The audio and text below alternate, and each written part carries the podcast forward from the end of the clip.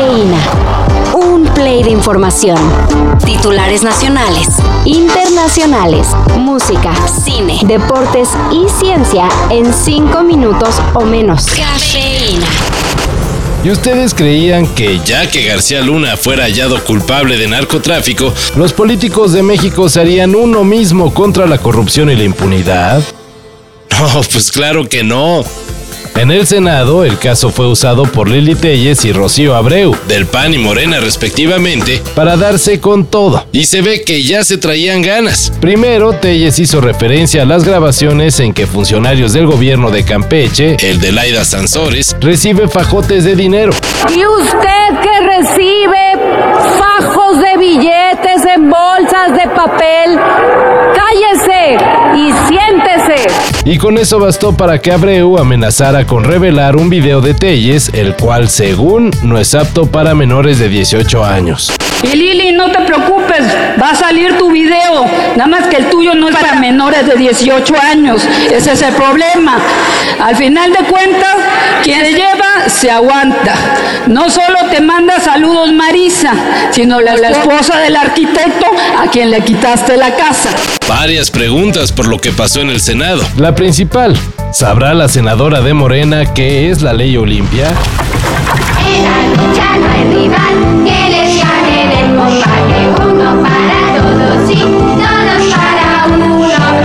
Proteo, el perrito que murió mientras ayudaba en el rescate de sobrevivientes del terremoto de Turquía y Siria, recibió un merecidísimo homenaje. Ayer se difundió que el gobierno turco, específicamente la alcaldía de Bashiskele, bautizó con el nombre del heroico can mexicano a un centro de rehabilitación para animales callejeros. Esto es en honor a todos los perros de búsqueda que rescataron a cientos de personas, encontraron miles de explosivos y sirvieron a la humanidad en muchos campos. Señalaron los responsables del centro turco que pronto comenzará a dar servicio. Pues qué motivo, la neta.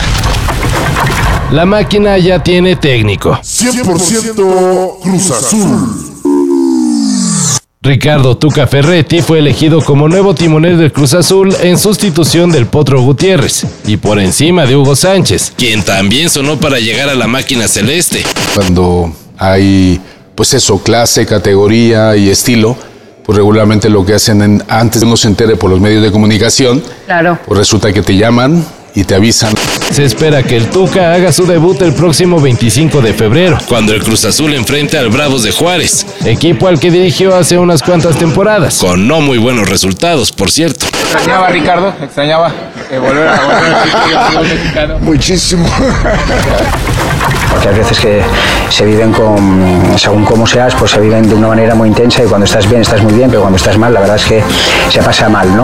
El columpio asesino anunció su separación.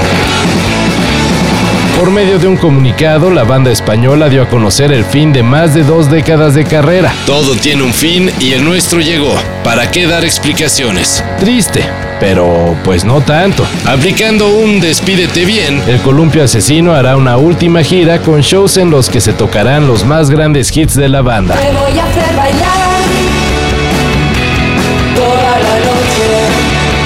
No se saben lugares ni fechas por donde pasará el tour del adiós, pero próximamente se los haremos saber.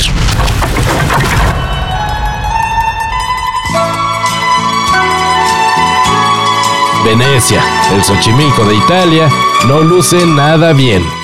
Imágenes que se difunden en redes dejan en evidencia que los canales de la importante ciudad turística se están quedando completamente secos. Según especialistas, son varias las razones por las que los canales de Venecia lucen secos. Por ejemplo, la falta de lluvias, las corrientes marinas y la falta de nevadas en los Alpes. Esto último también ha impactado en ríos y lagos del norte de Italia.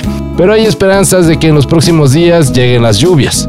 Así que esperemos que así sea. Escucha la canción que con amor cantando va el gondolero. Todo esto y más de lo que necesitas saber en sopitas.com. El guion corre a cargo de Álvaro Cortés y yo soy Carlos el Santo Domínguez. Cafeína. Un shot de noticias para despertar. Lunes a viernes por sopitas.com. Y donde sea que escuches podcasts.